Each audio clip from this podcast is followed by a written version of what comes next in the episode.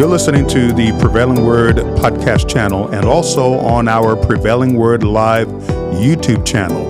I'm Pastor Fred Rochester. Thanks for listening. Let's get right into the message. Matthew, the 24th chapter, and beginning at verse 9. Then they will deliver you up to tribulation and kill you, and you will be hated by all nations for my name's sake. And then many will be offended, will betray one another, one another, and will hate one another.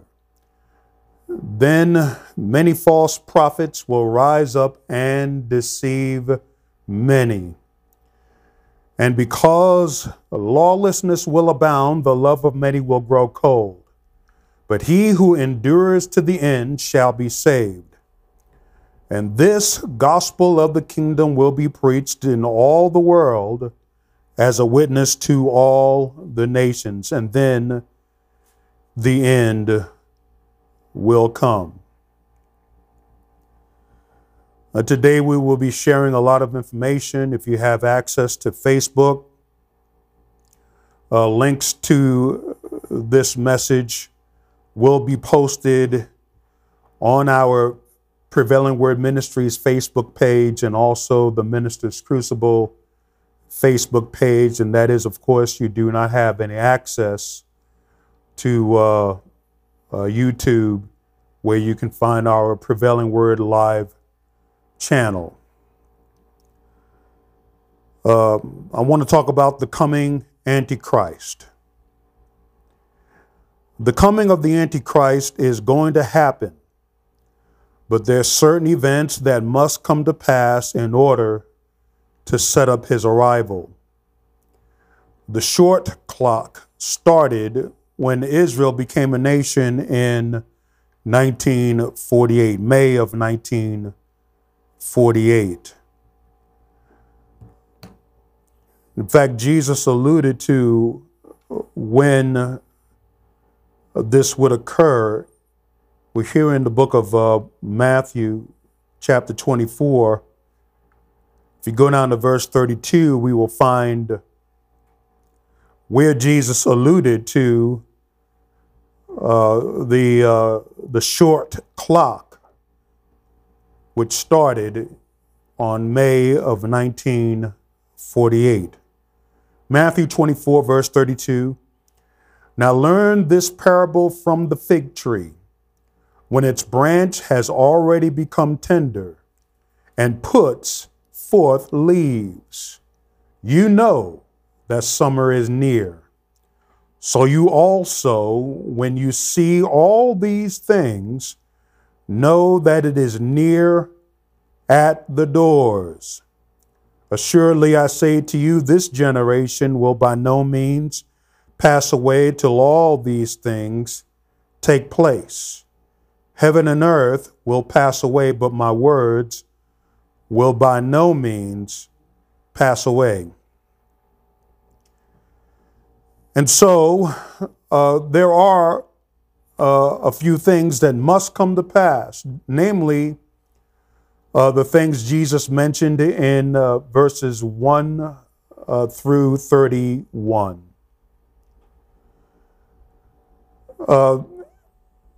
Uh, in these important verses, you will find that when they were showing Jesus the temple and how magnificent the building was, the Lord Jesus gave his disciples a gut punch, a punch that they weren't expecting.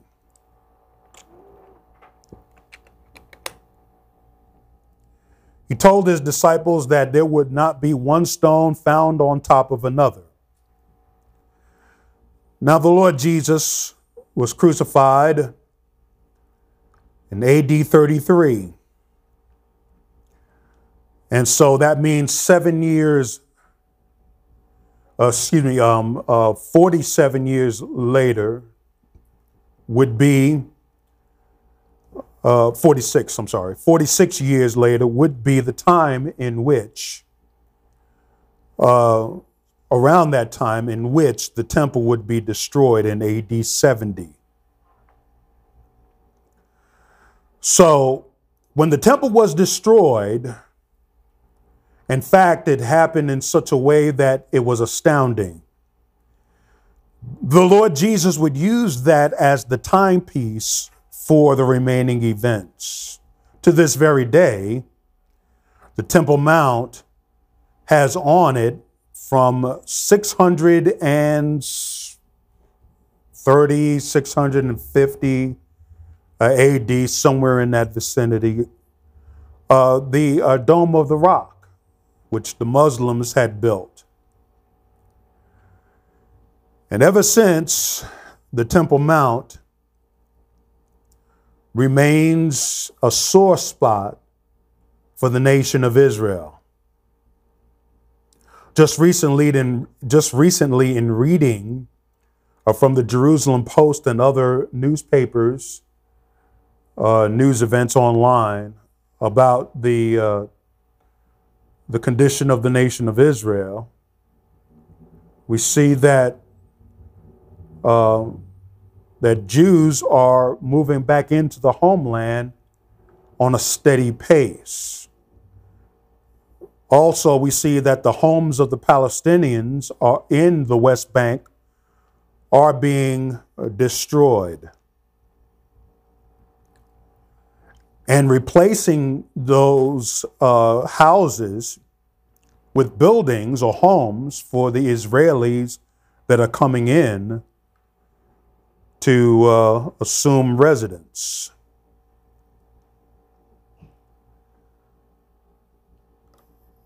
Needless to say that uh, the word of God is coming to pass without your permission. And the end times are setting up in such a way without our permission. And so we have to be watchful of these events lest we become uh, seriously taken away with other things. There's basically four uh, things that we need to look at. Number one, the missing piece of the puzzle is the temple on the Temple Mount. Two, there, number two, there may be or may not be a complete economic collapse, but there will be a collaboration of 10 major economic, military, uh, 10 major economic and military powers that will make up the whore of Babylon, which we see starting in Revelation 17 and ending in Revelation 19. Three, there will be, number three, there will be a surrounding of Jerusalem called Armageddon. And number four, after the 1,000 year reign of Christ, there will be Gog and Magog. Now, there's been a lot of uh, interesting things said about Russia these days. That when and I got I got caught up until when you look at people that are smarter than you, you know, tell you to calm down, you begin to say, "Oh, okay, all right, that that makes sense." That makes perfect perfect biblical sense that when Russia invaded Ukraine, everybody, including myself, jumped on the bandwagon. Here we go with Gog and Magog is about to set up, but it really wasn't. Although I will say that the war in Ukraine is a piece, a twofold piece of the puzzle. Um, then also a couple of weeks ago, we saw how Russia was having a powwow with Iran and Turkey. And again, the biblical community, this time myself not included, begin to say, hey, Gog and Magog is, is setting up and not so fast. Let's just watch. Let's just watch this a little bit. Let's not jump off the, the handle with these events because these events must come to pass, but we have to understand something. In order for you to bake a good cake, you got to get all your ingredients together. So all of the ingredients are, are basically setting itself up. And, and, so we know that from the book of Revelation, chapter 20, that the only time in the New Testament that Gog and Magog is ever mentioned is in Revelation chapter 20. And so there is a great war that takes place, which is Armageddon, which is the surrounding of the cities, which also includes the whore of Babylon being defeated, the Lord Jesus coming to set up his kingdom for a thousand year millennial reign. The beast and the false prophet in the battle of Armageddon will be thrown into the lake of fire. Satan will be cast into the bottomless pit and sealed and chained for a thousand years. And then, after a thousand years, he will be loosed for a season to deceive the nations.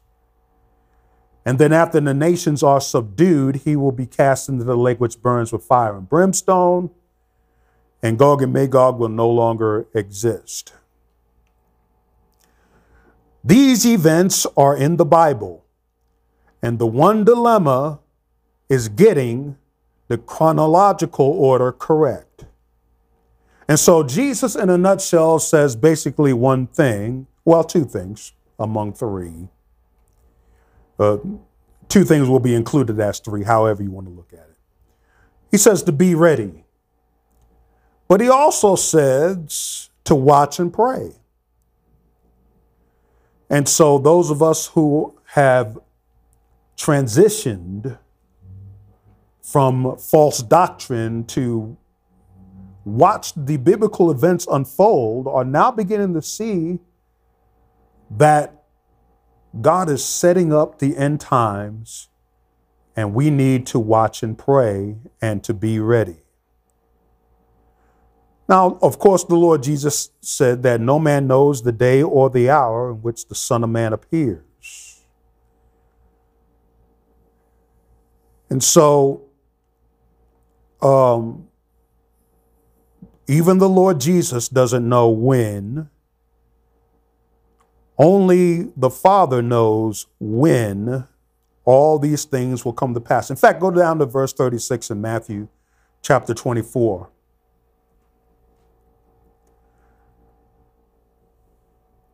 Matthew 24, look at verse 36. But of that day and hour, no one knows, not even the angels of heaven, but my Father only. But as the days of Noah were, so also will the coming of the Son of Man be. For as in the days before the flood, they were eating and drinking, marrying and giving, giving in marriage until the day that Noah entered the ark, and did not know until the flood came and took them all away. So also will the coming of the Son of Man be. Then two men will be in the field, one will be taken and the other left. Two women will be grinding at the mill, one will be taken and another left. Now, in reading these two verses of scripture, I thought that this was the rapture, and it's not. This is a dividing of the sheep. That's all that is, is a dividing of the sheep. Verse 42 Watch therefore, for you do not know what hour your Lord is coming. But know this that if the master of the house had known what hour the thief would come, he would have watched and not allowed his house to be broken into. Therefore, you also be ready. So now we're told, watch and pray, but we also told are told, therefore, be ready. For the Son of Man is coming at an hour you do not expect. Now, of course, Jesus said, watch and pray. in the book of Matthew, chapter 26, and verse 41. He said, Watch and pray that you enter not into temptation, for the spirit indeed is willing, but the flesh is weak. And so, in that setting, when Jesus was praying, he was upset of the fact that the disciples fell asleep.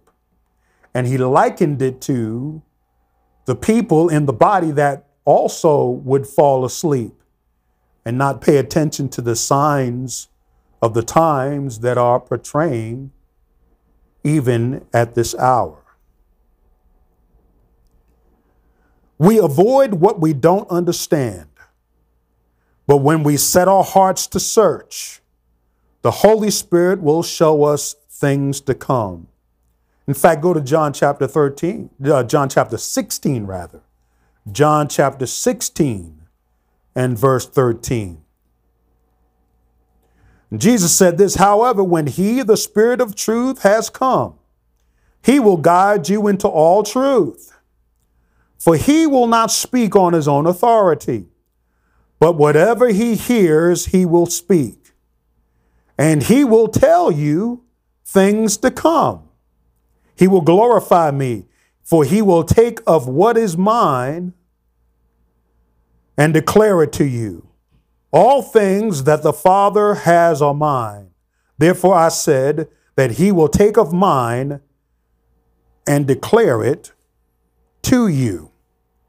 Latter portion of verse 13 used to be an enigma to me, a mystery, a puzzle, until just a couple of days ago. When I see verse 13, I no longer see it from the perspective that the Holy Spirit will personally show me all things about my life that is to come. That's the way I used to preach it, and that's the way I used to teach it. But in light of the end times that are now unfolding, this is what I believe the Holy Spirit is referring to. The events that are to come. He will show them to you. Now, how will he show them to us? Again, look at what it says in verse 13. He will guide you into all truth. All truth is the Word of God. It is in the Word of God that the Holy Spirit will show us things to come. When you read Matthew chapter 24, Mark chapter 13, and Luke chapter 17 and also Luke 21. Those are the things that the Holy Spirit will show us that which is to come. Why? Because in verse 14, Jesus said that He, the Holy Spirit, will glorify me. For He will take of what is mine and declare it to you. Well, what is the things that belong to Jesus? His commands, His word. Now remember what it says in John chapter 14 and verse 6 I am the way, the truth, and the life. No man comes unto the Father but by me. And then in John chapter 17 and verse 17, he says, Sanctify them through your truth. Your word is truth. Then you look at John chapter 1 and verse 1. In the beginning was the Word, the Word was with God, and the Word was God. So Jesus is the Word of God personified, and every word that Jesus spoke is in the scriptures. Everything that is to come is found in the scriptures. I begin to really sit down and, and wrap my head and have and have to learn to unteach myself all the things that were passed down that wasn't of sound doctrine and begin to see what the scriptures is really talking about. That we're living in the end times and that we have to pay attention to the things that Jesus said about the end times. And then when we do, the Holy Spirit will show us things to come as it relates to the end times. The end times is one of the mo- most important subjects, especially when things are beginning to shore itself up. Let's go through a series of scriptures and, and then we'll, we'll proceed. Go to 1 John chapter 2, verses 18 and 19, talking about the coming Antichrist. So let's go to the scriptures where the Antichrist is found, at least in title and in purpose. In 1 John chapter 2, verse 18. Little children, it is the last hour. Now, at this point, John must have been in his 90s. Because again, he received the revelation of Jesus Christ on the Isle of Patmos because he was exiled to Patmos by Domitian because of the gospel. And the Lord Jesus kept John all those years. In fact, up until, up until this point, all of the disciples, the original 12 apostles of the Lamb, were martyred. John is the only one, John the apostle of the Lamb is the only remaining disciple kept by the Lord. And so, if John said this at the time in which he's alive in his 90s, presum- presuming, and he said that this is the last hour, here's the reason why he, he's able to say that this is the last hour. Because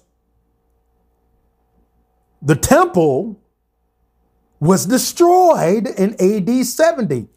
That means if he died in his 90s, at least, at the very least, 15 to 20 years from the time that the temple was destroyed, John, the apostle of the Lamb, was anticipating the coming of Christ. Even, and even at that, at that time in which he was exiled on the Isle of Patmos by Domitian, Domitian was an antichrist.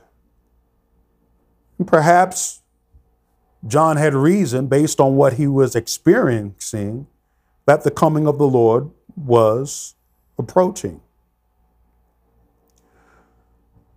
Little children, it is the last hour, and as you have heard that the Antichrist is coming, even now, many Antichrists have come by which we know that it is the last hour. Now, if antichrists showed up then, and they're showing up now, how much more is it the last hour? I used to preach and teach that the Antichrist was anti anointing, and that's error. It is not anti anointing.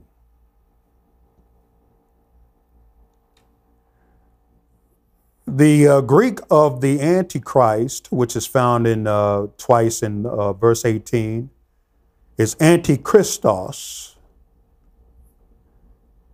which means an opponent of the Messiah. An opponent of the Messiah. So this is not talking about an anti anointing, it is talking about an anti Messiah. Because Christ means Messiah, anointed one. Acts 10 38, how God anointed Jesus of Nazareth with the Holy Ghost and with power, who went about doing good, healing all that were oppressed of the devil, for God was with him. The Spirit of God was upon Christ because God smeared him with the Holy Spirit. That's what anointing means. It means to smear. How many times have we ever seen in Scripture that this is my beloved in whom I'm well pleased? We saw that in Matthew chapter 4, Luke chapter 4, when Jesus was baptized in the River Jordan. We also see it in the uh, book of uh, Matthew when Jesus was transfigured, I believe in the 17th chapter of Matthew. When Jesus was transfigured, the cloud came down and the Father said to him, This is my beloved Son, hear him. There is no other Messiah. The only Messiah that we know is the Lord Jesus. So when it comes to the Antichrist, it means an opponent of the Messiah, or as a subnote, the adversary of the Messiah.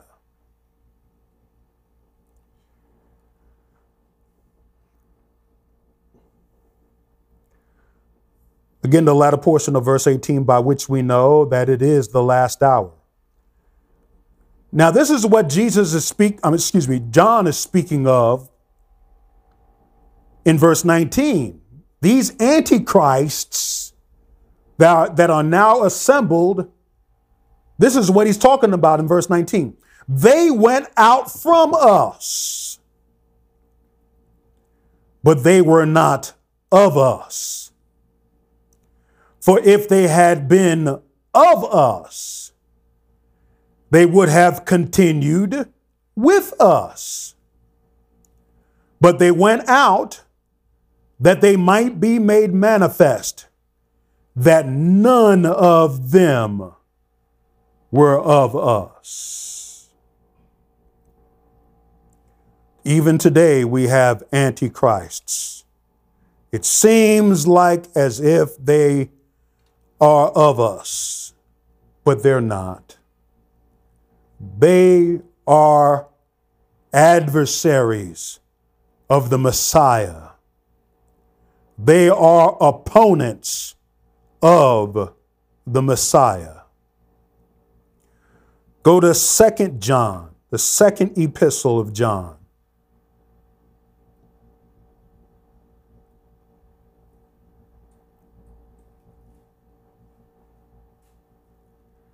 And look at verse 7. Once again, John, the apostle of the Lamb, speaks of these individuals in verse 7 For many deceivers have gone out into the world who do not confess Jesus Christ as coming in the flesh. This is a deceiver and an antichrist. Now remember what Jesus said?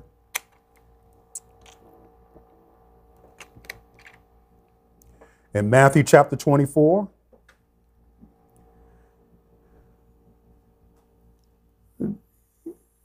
He said this in Matthew chapter 24,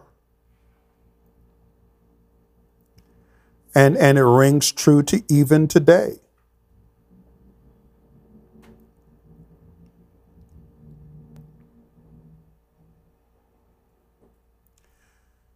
He said this in verse 4 in Matthew chapter 24. And Jesus answered and said to them, Take heed that no one deceives you. For many will come in my name, saying, I am the Christ, and will deceive many. In other words, these individuals will be successful. Sadly, you have people that, even with a Bible open, are deceived. You have the Word of God plain in sight in your hand, and yet you are deceived. And that's why people can't understand or read the signs of the times that we're living in. You have a Bible in your hand that tells you of these things, but you reject it. And when I see that people reject it, they're antichrists. Now, is it possible that people can come out of their stupor? It's possible. We do not close the door entirely on them. But when they consistently reject the scriptures and walk away from it, and you can hear it in their teachings and in the way that they're living life, they're deceived. So back in Second John, second epistle, John, verse 7, the latter portion says, This is a deceiver and an antichrist. In other words, individuals that do not confess that Jesus came in the flesh. Look to yourselves that we do not lose those things we worked for, but may receive a full reward. Whoever transgresses and does not abide in the doctrine of Christ does not have God. And that's why 2 Timothy chapter 4 is important. You must stick with sound doctrine. Stay with the teachings of Christ and run from false doctrine. Run from the antichrists that are in the world and infiltrated into the church. They're tares among wheat. He who abides in the doctrine of Christ has both the Father and the Son. If anyone comes to you and does not bring this doctrine, do not receive him into your house, nor greet him. For he who greets him shares in his evil deeds. Go to Second Thessalonians chapter 2. We're going to further identify the Antichrist. Second Thessalonians chapter 2.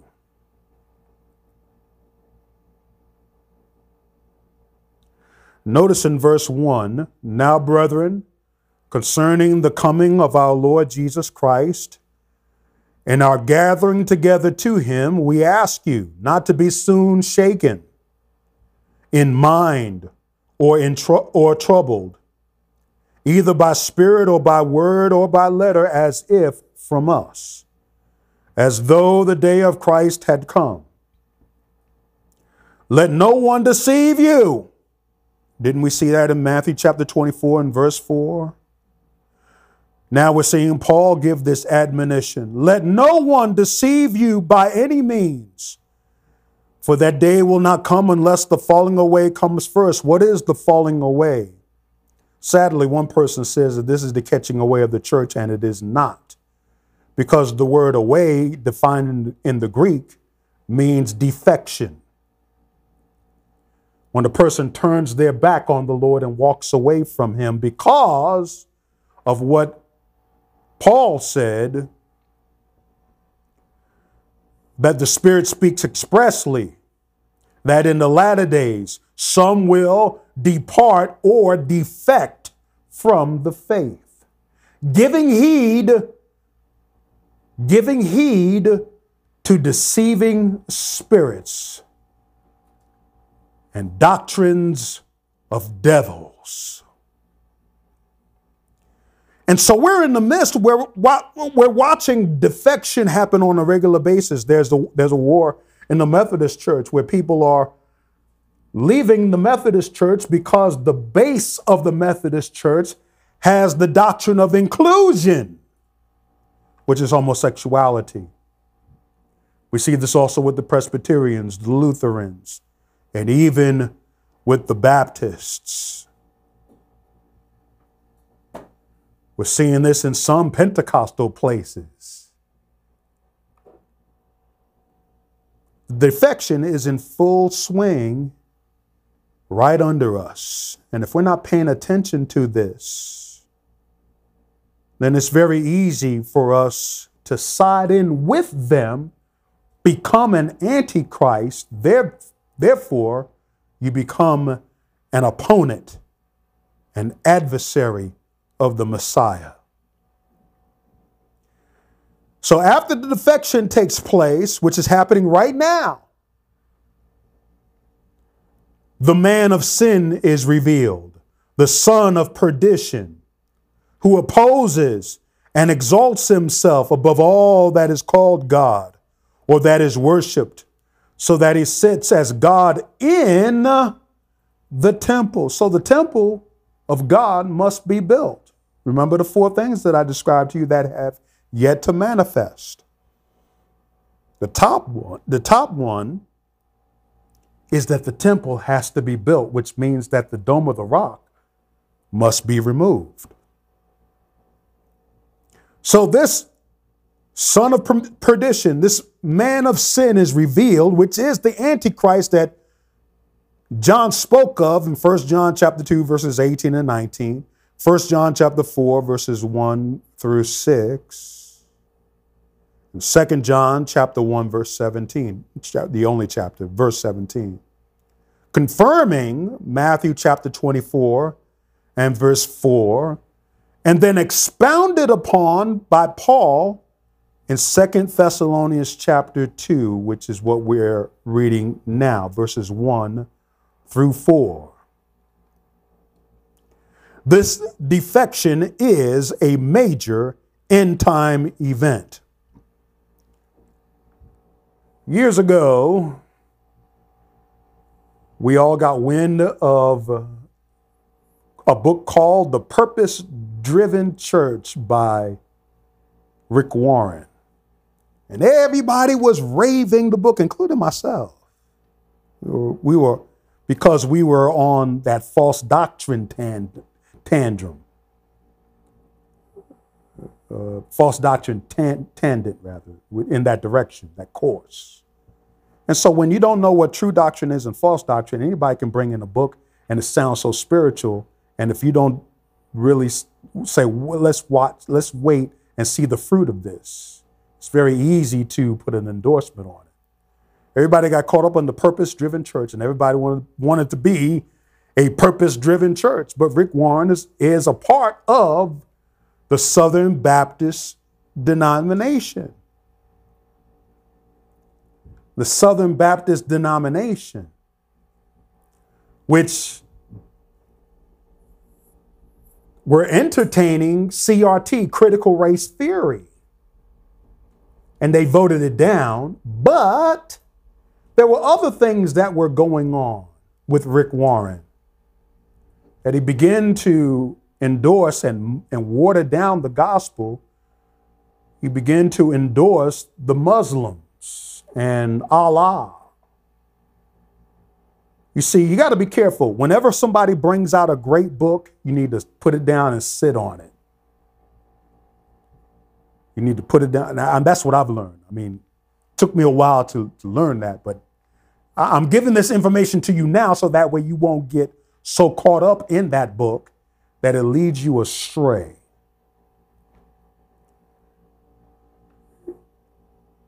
And all of a sudden, we're seeing strange things happening in the Southern Baptist Church.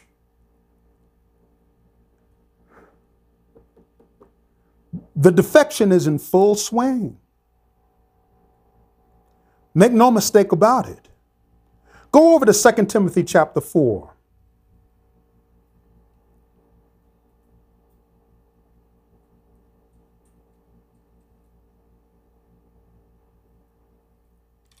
Look at verse 1 in 2 Timothy chapter 4, verse 1. I charge you therefore before God and the Lord Jesus Christ, who will judge the living and the dead at his appearing and his kingdom. Preach the word. Be ready in season and out of season. Convince, rebuke, exhort with all long suffering and teaching. For the time will come when they will not endure sound doctrine, but according to their own desires, because they have itching ears, they will heap up for themselves teachers, and they will turn their ears away from the truth and be, be turned aside to fables. The word the word itching means to scratch, but I like this definition. Desirous of hearing something pleasant. You know, we always like to hear something pleasant from the pulpit, but all of a sudden, when we hear something that isn't pleasant, we turn our ears away from the truth. And we turn to fables or myths. Go to the book of Jude, chapter 1, the only chapter, in fact, verse 3. Jude and verse 3.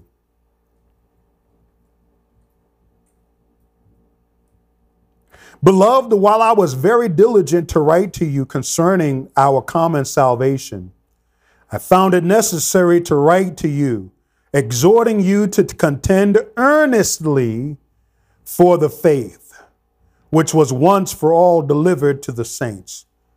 In other words, fight to keep the faith.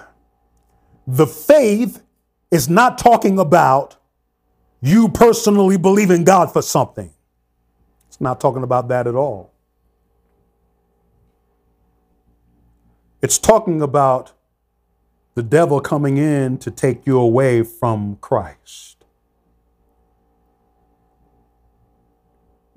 Fight, contend earnestly for the faith which was once for all delivered to the saints. For certain men have crept in unnoticed how do they creep in unnoticed? They do it by music.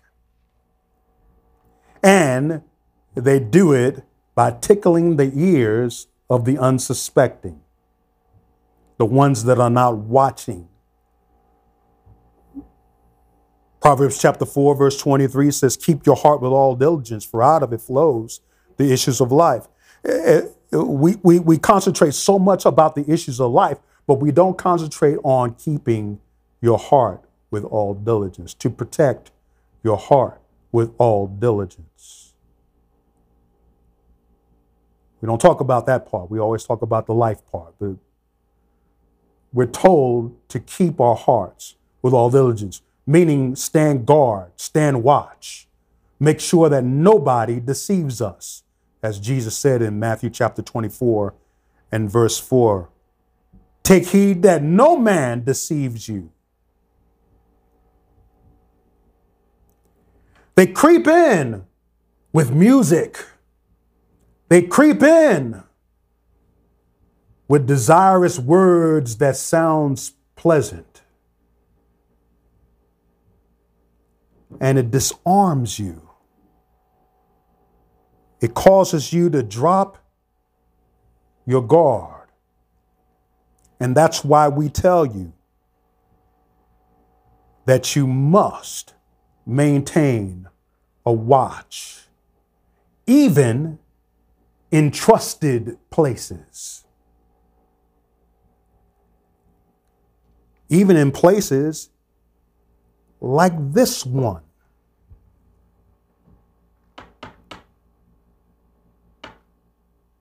For certain men have crept in unnoticed. Now, here, here's the reason why we must keep a watch. We must always be skeptical. We must always be cautious. We must never let our guard down for one second.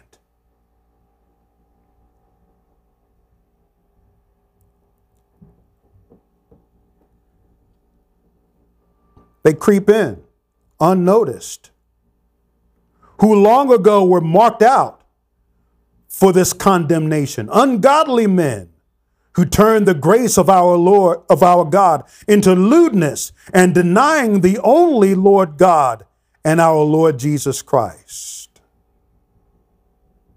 They creep in and we sit down and they boast a lot about the word. And you sit there and you take it in. And then you declare them safe instead of saying, wait a minute. I'm going to sit down and watch this for a little while. Acts chapter 17 and verse 11. These were more noble than those in Thessalonica, in that they received the word with all readiness of mind and searched the scriptures daily whether those things were so. That's why Paul said what he said in Galatians chapter 1 and verse 8. If we, if I or anyone or an angel or anyone else come in to preach to you another gospel other than what we have given you, let him be accursed. Don't take my word for it. Go back to the scriptures and search it out. Go back to the scriptures and search it out. They always come in, they creep in, and they talk the language, they talk the lingo until they see that you have accepted them. And then once they feel comfortable that you've accepted them, that's when they spring the false doctrine. Doctrines of devils, deceiving spirits and doctrines or teachings of devils. They, they see that you're, you're gullible.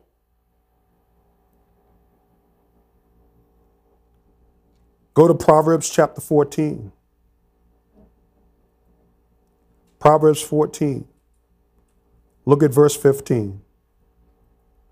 The simple believes every word, but the prudent considers well his steps. We all know another word for this. Anytime that you get on the subway or you get on the bus, you either see a sign or the bus driver says this to you or the conductor says it over the loudspeaker on a train. Watch your step. Watch your step. And we say this even in prevailing word. Watch your step. Don't believe everything that you hear. Study the scriptures daily to see whether those things are so. Go to the book of Acts, the book of Acts, chapter 17. Uh, not 17, no, that, that's uh, chapter 20 is where I want to go.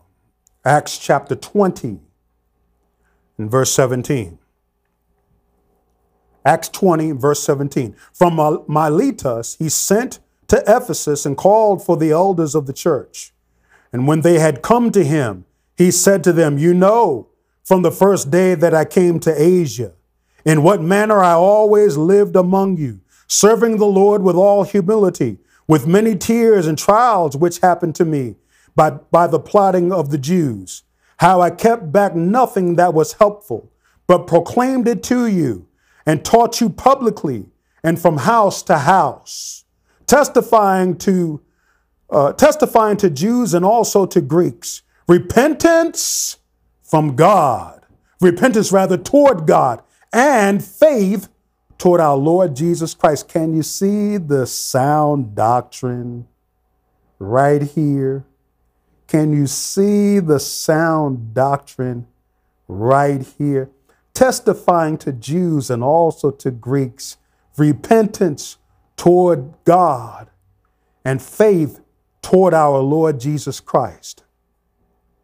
And see, now I go bound in the Spirit to Jerusalem, not knowing the things that will happen to me there, except the Holy Spirit testifies in every city, saying that chains and tribulations await me.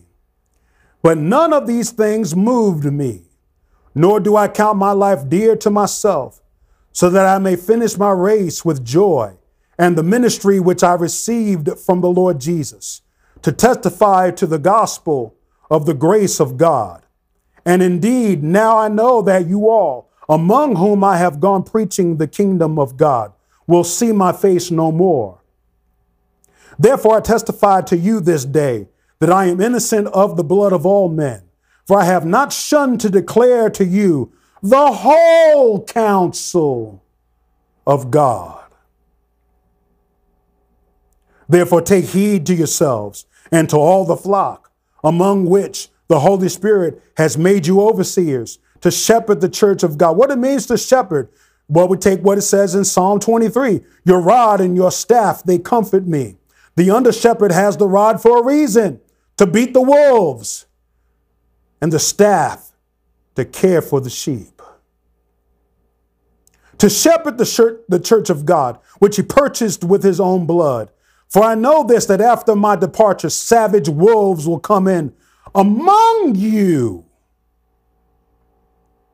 not sparing the flock. Also, from among yourselves, men will rise up. In other words, even within your own camp, within your own community, within your own assembly, men will rise up. And what will they do?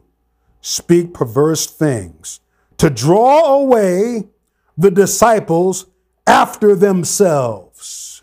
That's the only purpose. You want people to believe on you and not on the Lord Jesus, which is an antichrist, because you are basically swapping the place of Christ. So therefore, you are an opponent of the Messiah. You are an adversary of the Messiah. So Paul admonishes in verse 31 therefore, watch and remember that for three years I did not cease to warn everyone night and day with tears. Now, I want to clear up about the, the, uh, um, the uh, thing about T.D. Jakes. He comes from a oneness Pentecostal background, which is modalism, which is spelled M O D A L I S M. That the Lord Jesus is the manifestation or is a manifestation of the Father and the Holy Spirit. That oneness doctrine includes a Jesus only doctrine. Instead of baptizing in the name of the Father and of the Son and of the Holy Spirit, as Jesus instructed in Matthew chapter 28, verse 19, they say you got you must baptize in Jesus name only. Now the way that we get around that is by saying I baptize you in the name of the Father and of the Son and of the Holy Spirit in Jesus name. But what are you doing? You're pleasing them. You're just placating to them. I'll, I will not do that again. Is there error when baptizing in Jesus' name? Technically, no but I will never go out of my way to please anyone's pet doctrine. But when you create a doctrine and you ignore the other teachings of Jesus, that's when you get into 1 Corinthians chapter 1 and verse 10, which is sectarianism. And Mark chapter 9 and verse 38, which Jesus told his disciples, don't do this. Leave him alone. He's with us. He's not against us. He's not an antichrist. But there's a difference and a distinction between the true gospel and the false gospel. Reading the events that will lead to the antichrist's appearance. So that's what false doctrine does. It, it, it becomes a foundation by which they all come in. It's clearly established in scripture that the Antichrist must appear at the beginning of the 70th week, which is the final week of Daniel's prophecy, which is recorded in Daniel chapter 9. And part of it says that he will confirm a covenant with them for one week, which means that he will already have been on the scene before he will confirm a covenant for seven years. But things must happen. 1 Corinthians chapter 15, verses 50 through 58 is when Paul talks about the rapture. 1 Thessalonians chapter 4 and verse 13, starting there, confirms this. And then 2 Thessalonians chapter 2, verses 1 through 12, which we read in part, confirms this also, the beginning stages that sets up the platform for the coming of the Antichrist. Once the Antichrist is no longer restrained, he will appear. When he appears, he will make a covenant with the Jews for one week or for seven years.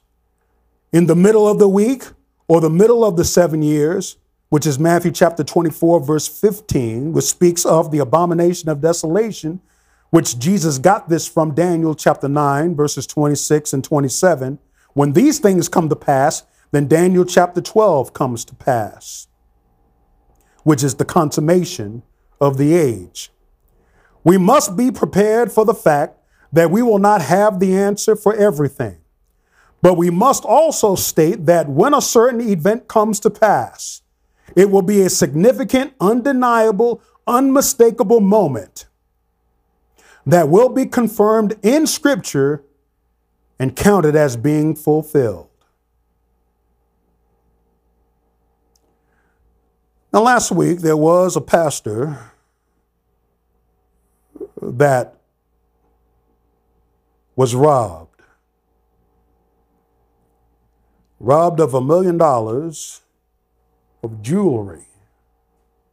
And when the article first came out, all of a sudden, as a pastor, you begin to put yourself on a foot and oh, oh no, here they come robbing churches now. But there's always a story behind the story.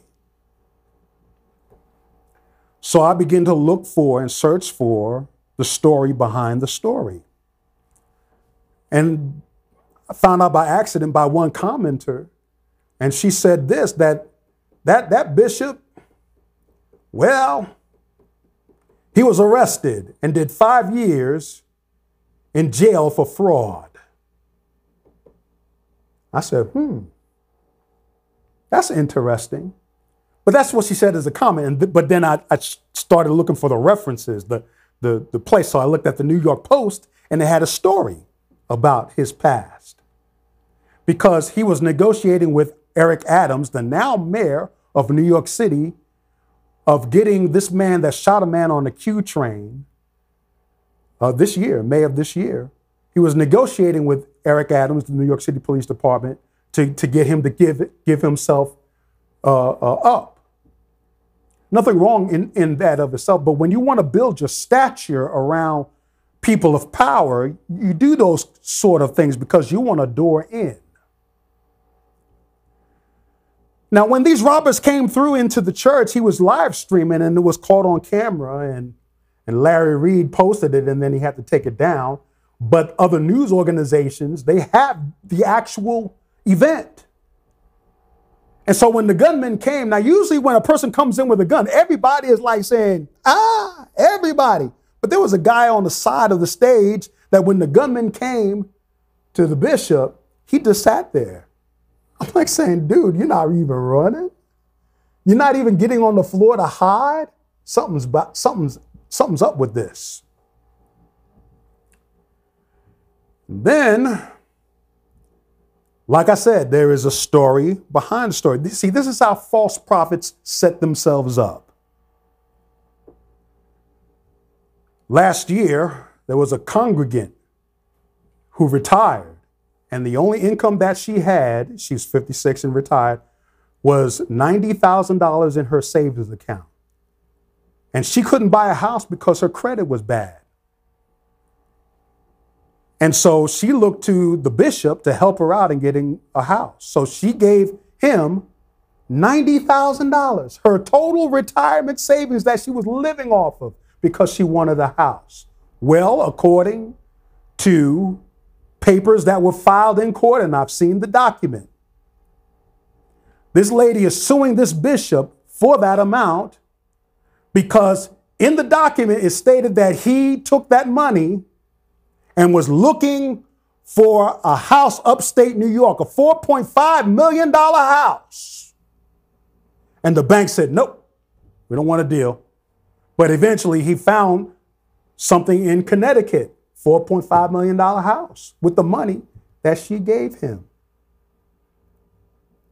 You see, they always come with these kinds of statements, these false prophets. In fact, go to Second uh, Peter chapter 2, and then we'll, then we'll see what, what these false statements are, and then we'll close.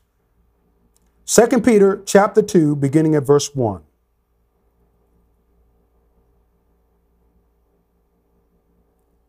But there were also false prophets among the people. Where? Among the people. Just what Paul spoke of in Acts chapter 20 that from among you will rise up false prophets, false teachers. They'll rise up not sparing the flock.